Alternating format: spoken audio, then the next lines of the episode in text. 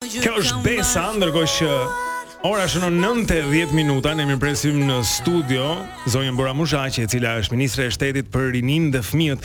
Dua të them se respektimi i drejtave të fëmijëve dhe të rinjve lidhen me argëtimin, me arsimin, me aftësimin, me punësimin, kujdesin shëndetësor, të cilat janë gjithashtu çështje shumë të rëndësishme për çdo familje, për gjithë ata që kanë fëmijë dhe jo vetëm, ka një strategji kombëtare për rininë që është midis vitit 2022 dhe 2029, e cila është hartuar nga të rinjtë për të rinjtë nga veriu në jug, duke përfshirë fëmijë dhe të rinj të grupmoshave të ndryshme. Ata kanë bërë kërkesa, të cilat i ka grumbulluar kjo ministri pra e shtetit për rininë dhe fëmijët dhe tani Bora Muzhaqi ndodhet para sfidës që t'i çojë ato përpara dhe me sa kuptoj, nuk është një sfidë e lehtë që të plotësosh këto kërkesa të drejta që të rinjtë dhe fëmijët kanë. Mirëmëngjesi dhe mirë se mirë se Mirëmëngjes. Mirë se ju gjeta në një studio kaq simpatike.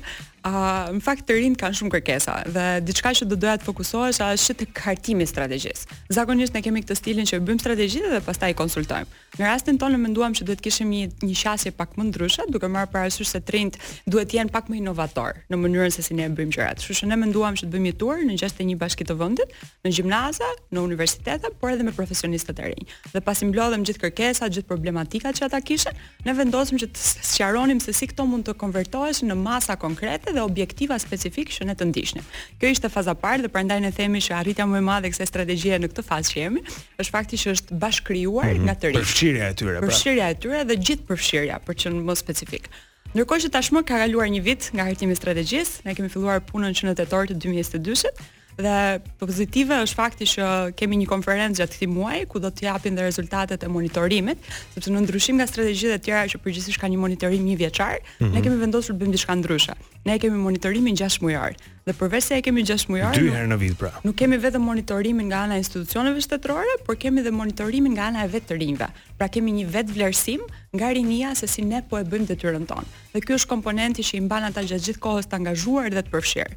Ndërkohë pastaj për sa i përket strategjisë, unë përmenda që të rinjtë sigurisht kanë shumë sfida, mm -hmm. kanë mhm. shumë kanë më tepër kërkesa se sfida, Dhe ne strategjinë e kemi ndarë në tre shtylla kryesore që përpiqen të mbledhin në një të tërën të gjithë problematikat dhe uh, ndoshta kërkesat që të rinjtë na parashtruan. E para lidhet me fuqizimin dhe angazhimin në vendimmarrje të rinjtë, Pra ata duan që të kenë një një vend në tryezë, ata duan të dëgjohen. Ëh, uh, shpeshherë jemi mësuar që i shohim të rinjtë si pjesë e aktiviteteve, por nuk i jepet e drejta fjalës. Kështu që ne kemi përpjekur që të bëjmë që të rinjtë të jenë në aktivitete, të jenë pjesë e vendimmarrjes, qoftë me kryetarët e bashkive, qoftë me ministrin përgjegjës në këtë rast unë, por qoftë edhe me institucionet e tjera.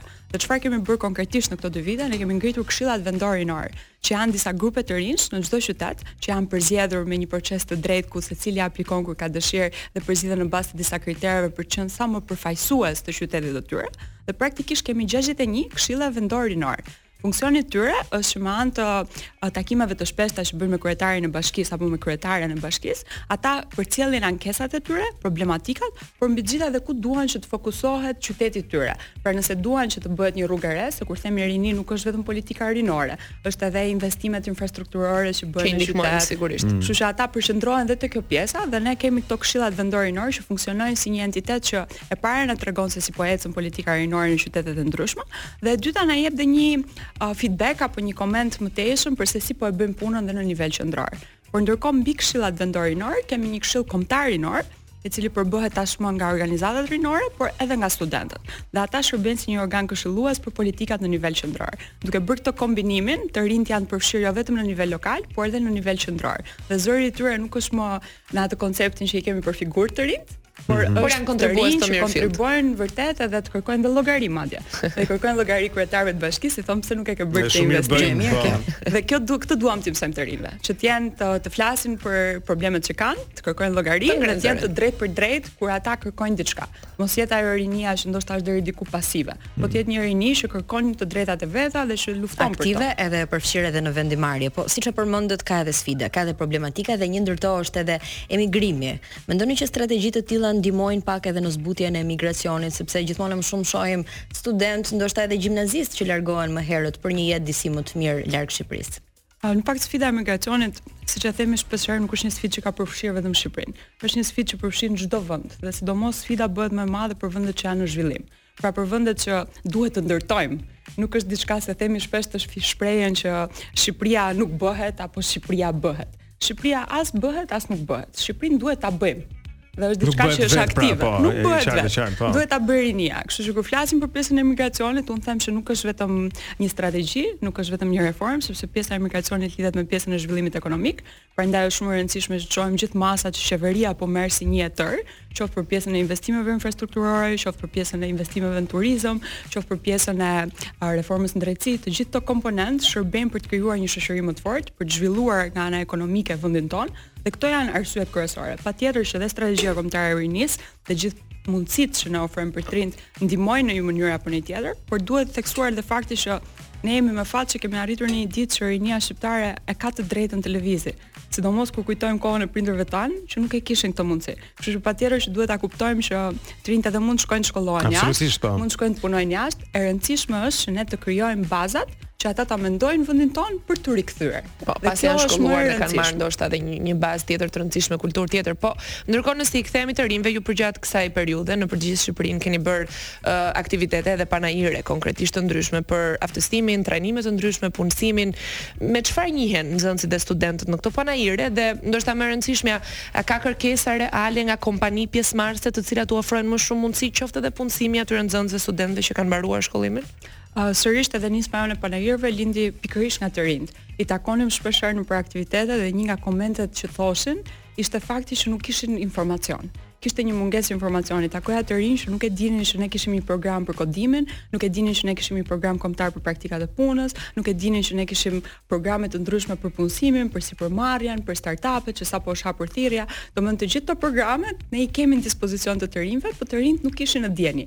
Kështu që menduam kush është mënyra më e mirë, të mos fokusoheshim te Tirana, se sigurisht edhe Tirana është pjesë e rëndësishme, por duhet që dhe qytetet e tjera. Qartë, qartë. Tirana ofron qytetet e tjera kanë nevojë për një mbështetje më shumë se sa Tirana ka nevojë për mbështetje. Kështu që prandaj menduam që të bënim një qark, të bënim një panair në çdo qark për të qenë ne më afër të rinjve. Dhe aty kemi bërë një kombinim të tre fushave. pjesën e edukimit, pjesën e trajnimit dhe pjesën e punësimit. Pra, në panairet tona mund të gjesh edhe programet që ne ofrojmë për të rinjtë, që ka persona nga institucionet shtetërore që prezantojnë dhe i tregojnë atyre mundësitë dhe se si të bëhen pjesë për to.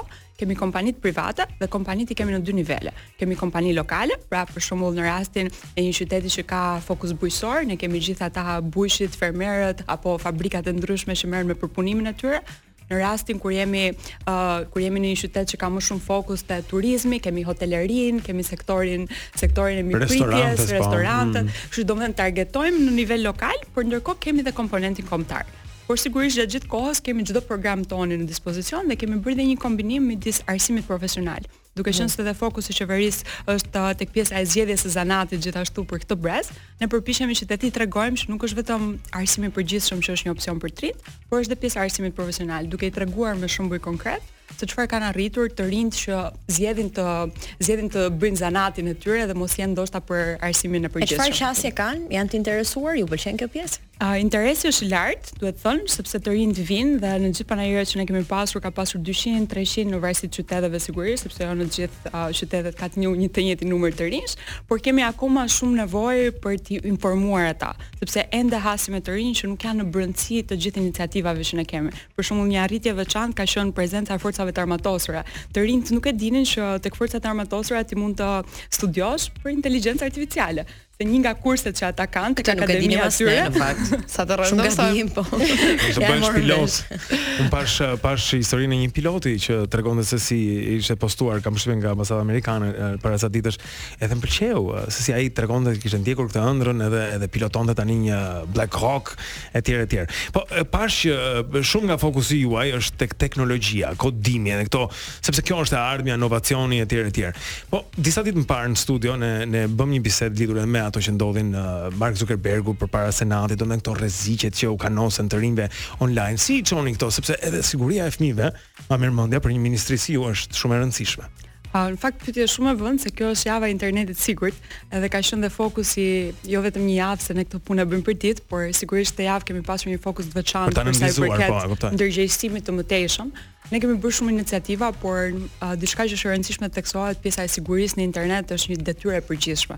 Është një detyrë që nuk e ka vetëm qeveria, e kanë prindërit, e kanë mësuesit, e kanë vetë fëmijët. Por çfarë ne Ofruesit e internetit, nëse duam. Ofruesit po. e internetit, mm. shkollat dhe gjithë komponentët e tjerë të ekosistemit tonë dhe shoqërisë tonë. Por çfarë ne jemi përpjekur që të bëjmë e para që të ndërgjegjësojmë fëmijët, që të kuptojnë se çfarë është siguria në internet dhe se si ata mund të jenë të sigurt në internet dhe t'i tregojmë mënyrën e duhur që në rast se ka një incident apo ka diçka që ndodh, se si ata mund të qasen. Pra se si ata mund të kontaktojnë psikologun e shkollës, se si ata mund të uh, kontaktojnë mësuesin, mm -hmm. t'ia përcjellin prindërit. Ne kemi tre portale të ndryshme ku fëmijët vetë por edhe prindërit e tyre mund të raportojnë. Kemi linjën alo 116 111, ku çdo fëmijë mund të marrë një telefon dhe të raportojë situatën që ka ndodhur qoftë për pjesën e sigurisë fizike, por edhe sigurinë online. Kemi edhe një website që është i sigurt pikë al, edhe aty fëmijët mund të raportojnë. Kështu fjalia që unë them gjithmonë, edhe kur flas me fëmijët, edhe kur flas me të rinjtë, është se duhet e para ta kuptojnë që janë në një situatë rreziku dhe kjo është shumë e rëndësishme, ai ndërgjegjësimi për rrezikun mm -hmm. që i kanoset dhe e dyta është të dinë linjat se ku mund ta raportojnë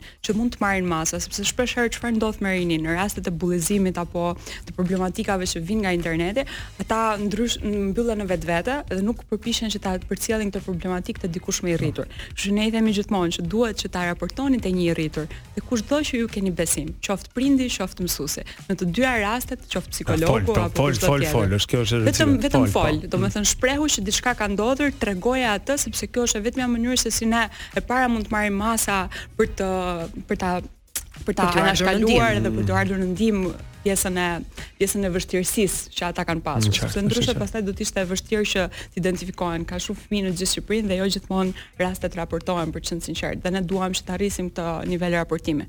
Pra po duhet bërë ky ndërgjegjësim. Ndërkohë teknologjia uh, është absolutisht diçka shumë e rëndësishme e shekullit që ne jetojmë edhe nëse e përdorim uh, në të mirën e mundshme mund të krijojmë breza shumë të aftësuar. Në këtë anë dhe teknologjia është pjesë e programit mësimor tani që në klasë të parë. Pyetja ime është kjo, a ka mjaftueshëm staf të kualifikuar për të mësuar këta fëmijë mbi teknologjinë? Pyetje shumë e mirë dhe në fakt ishte një nga pyetjet që ne i bëmë vetes në fakt në momentin kur vendosëm që të përfshinim kodimin që në klasë të parë. Dhe ky program uh, ishte një sfidë shumë e madhe dhe patëm dhe pak skepticizëm për të qenë sinqertë. Para për sa i përket uh, teknologjisë që kishim në shkolla, pra kur flasim për programin e kodimit në shkolla ka tre komponentë. E para është pjesa e investimeve teknologjike që duhen mjetet, duhen pajisje, po. Pikërisht, dhe ne deri më tani kemi bërë 100 smart lab-e të reja, pra në këto shkolla kanë uh, laboratorë modernë ku mund ta zhvillojnë këtë klasë dhe ta bëjnë sipas kushteve siç kanë bashkëmoshatarët e tyre në Europë. Jemi duke punuar për 200 që janë të ardhshme dhe kemi edhe në pipeline apo në atë rrugën tonë për të bërë të gjithë shkollat e Shqipërisë. Do të dojë po. pak kohë sigurisht mm -hmm. sepse janë investime shumë të mëdha. Komponenti i dytë patjetër ka qenë uh, trajnimi i mësuesve. dhe gjetja e personave të përshtatshëm për t'i trajnuar ata. Ne kemi hartuar një kurrikul krejtësisht të re dhe kemi marrë ekspertizë uh, angleze dhe izraelite për ta bërë këtë punë dhe praktikisht çfarë uh, kemi bërë është mësuesit i kemi trajnuar 3 herë të ndryshme dhe tre herë të ndryshme në mënyrë të vazhdueshme për të siguruar jo vetëm që ata të merrnin trajnimin fillestar për platformën që ne përdorim dhe për kurrikulën e re që ne përdorim, por edhe për pjesën teknologjike, pra për përdorur kompjuterat, për të përdorur atë smart boardin e ri që ata kanë në klasë, dhe çfarë kemi bërë, kemi krijuar edhe grupe. Pra grupe të mësuesve ku kanë secili nga një drejtues kryesor, dhe ai drejtuesi kthen përgjigje dhe ndërkohë ekipet tona janë gjatë gjithë kohës në dispozicion që nëse ka pyetje, komente apo paqartësi, është bërë një komunitet i këtyre mësuesve që japin teknologji, ku të gjithë ndihmojnë njëri tjetrin dhe nëse kemi sfida që nuk arrijnë dot t'i zgjidhin, sigurisht kanë ekspertizën në dispozicion. Sepse me çdo program të ri ka gjithmonë vështirësi, po lajmi i mirë është që mësuesit e kanë vlerësuar shumë programin dhe e kanë përthithur shumë mirë. Dhe komponenti i tretë ndoshta për ta mbyllur tre komponentët është edhe përzgjedhja e një platforme të mirë. Ne ne kemi përzgjedhur një platformë që përdoret edhe në SHBA edhe në Izrael, është një platformë online ku fëmijët logohen dhe luajnë uh, një lojë që është shumë interaktive dhe me anë të saj nuk mësojnë vetëm programimin, se duket shpeshherë sikur flasim vetëm për programim, por në realitet ata mësojnë logjikën dhe mendimin kritik. Dhe kjo është kyçe. Kjo mm. është pjesa që i bën ata qytetarë më të mirë. Ky ky software, kjo platformë po thua ti është e ndërtuar e tillë që t'i çojë ata drejt ushtrimeve logjike apo po përdorimit të logjikës. Për të stërvitur pak edhe trurin. Po për pjesën e sportit se është një gjë që duhet edhe që ndonjëherë jo ndonjëherë por shpesh herë përmendim obeziteti për shembull është moslëvizshmëria mungesa e hapësirave uh, për të rinjtë që të bëjnë sport e të të dalin aktivizohen si adresoni këtë problem A përmenda më parë shtyllën e tretë të strategjisë që është mirëqenia dhe pikërisht një nga programet më të rëndësishme që ne kemi ndërmarrë si qeveri gjatë kësaj periudhe ka qenë programi i ekipeve sportive. A ishte e vërtetë që para pak kohësh ne kemi bërë investime të shumta në infrastrukturë sportive, por çfarë ndodhte është që kjo infrastrukturë sportive përdorej vetëm gjatë orarit të mësimit. Mm -hmm. Dhe ishim kundra kësaj gjëje, sepse kur investon aq shumë para për të bërë palestra të reja, për të bërë uh, oborre sportive dhe terrene sportive, patjetër që duhej të përdorej sa më shumë. Kështu që menduam që të bënim një program pas shkollës, i cili ka si fokus trajnimin e fëmijëve dhe të rinjve, pra fillon që nga klasa e parë deri në gjimnaz, për gjithë këtë grupmoshë në volejboll dhe basketboll me trajnerë të specializuar që gjithashtu kalojnë faza të shumta trajnimi për t'u siguruar që të jenë të përshtatshëm po. për t'i dhënë mësim fëmijëve. Dhe çfarë bëjnë fëmijët është tre herë në javë trajnohen pas orarit të mësimit për t'u bërë ata sportistët e ardhshëm. Dhe ndërkohë komponent i mirë uh, janë fakti që ne u ofrojmë gjithë uniformat dhe gjithë pajisjet sportive. Pra çdo gjë është falas, që do të thotë kemi një gjithëpërfshirje të fëmijëve. Nëse ti mm. vjen nga një familje që ka ndoshta një uh, nuk ka mundësi të mjaftueshme ekonomike të të çojë në një kurs pas shkolle, mm ti e ke gjithashtu të drejtën që të bëhesh pjesë e këtij programi sepse i ke atletet njësoj si shoku i skuadrës, e ke atë uniformën sportive njësoj si shoku dhe ndihesh i barabartë. Janë të gjithë njësoj, po. Ah, sepse i, i uniformat ofrohen pra. Uniformat. Në mënyrë që të mos të mos ketë fëmijë që s'e kanë mundësinë, po themi që t'i kenë ato dhe të të ndihen keq. I gjithë programi po është komplet i zhurmë oborri. Se e dëgjoj mbrapa Petro Ninit zhurmë mbasdite, shkoj tek shkolla tjetër Dëshmorët e Lirisë zhurmë edhe atje se basketbollistat, tenistët e di, po i bëjnë. Kjo është gjëja më e bukur. Zhurmë të kesh, të kesh oborre sportive që nuk bëjnë zhurmë ka diçka që s'shkon. Jo, ne duam që gjithë shkollat të gumëzhijnë edhe mundësisht të gumëzhijnë gjatë gjithë kohës, kështu që. Shpresoj që ta ta ta mirëkuptosh të tjerë. Po, ja, patjetër, patjetër. S'kam bërë asnjë ankesë deri tani. Shumë mirë. Kështu që e shikoj që këto gjëra janë sepse shkolla qendër komunitare, ë kjo strategji kombëtare për rininë, organizata të ndryshme ndërkombëtare, UN-i, uh, ç'do të thotë, domethënë shumë jeni jeni bërë shumë aktorë. Dua të të pyes, sepse dëgjojmë këtë mori gjërash, ndonjëherë duket sikur janë shumë gjëra. Si koordinohen këto, si komplementojnë ato njëra-tjetrën? të gjitha bashkë. Detyra kryesore e institucionit që unë përfaqësoj është pikërisht koordinimi. Arsyeja pse ne zakonisht kemi ministra shteti është sepse është një nga ato fushat që është horizontale. Pra do të thotë që të gjithë këto programe për të cilat unë fola nuk mund të bëheshin dot nëse ne nuk kishim një bashkëpunim shumë të mirë. Folëm për ekipet sportive, po mos ishte Komiteti Olimpik, nuk do ishte bërë dot, po mos ishte Ministria e Sportit, nuk do ishte mhm, bërë dot. Mm -hmm. Folëm për programimin, sërish lidhet me Ministrinë e Arsimit, një ndihmë shumë e madhe nga AKSHI. Nëse do listoja Të gjithë Kishim uh, ADF-n këtu pak më herët. ADF World Vision-in do ta përmend Tumon. Po, po. ADF-ja është një nga investitorët kryesorë qoftë programit të kodimit për fëmijët, po edhe pjesën e Tumos, te Tumo kishim 400 regjistrime po. vetëm muajin e fundit. Po, Tashmë është bërë falas, falas për gjithë fëmijët. Kështu që domethënë në konceptin e koordinimit, ajo është puna më e vështirë, sepse sigurisht kërkon një linjëzim, prandaj dhe strategjia na shërben shumë, sepse tregon ku janë prioritetet tona dhe krijojmë një ndërveprim me njëri-tjetrin. Dhe nëse t'ju them një kuriozitet, strategjia kombëtare e rinisë ka gjithsej 29 partnerë institucionalë. Pra 29 partnerë të cilët bashkëpunojnë që ne të realizojmë të gjithë masat që kemi. Tani duket çdo gjë e strukturuar shumë mirë edhe duket sikur të rinjtë po rriten në vendin më të mirë në botë. Ka ndonjë gjë që çalon edhe ndoshta ju keni menduar se duhet bërë më mirë? uh, e mira nuk ka fund, themi ne në shqip, edhe fat fat fatmirësisht ose fatkeqësisht ne patjetër që çdo ditë jemi në në koherencë për problematikat e të rinjve dhe një nga programet me të cilat ne po punojmë aktualisht për ta përmirësuar është programi kombëtar i, i Yes.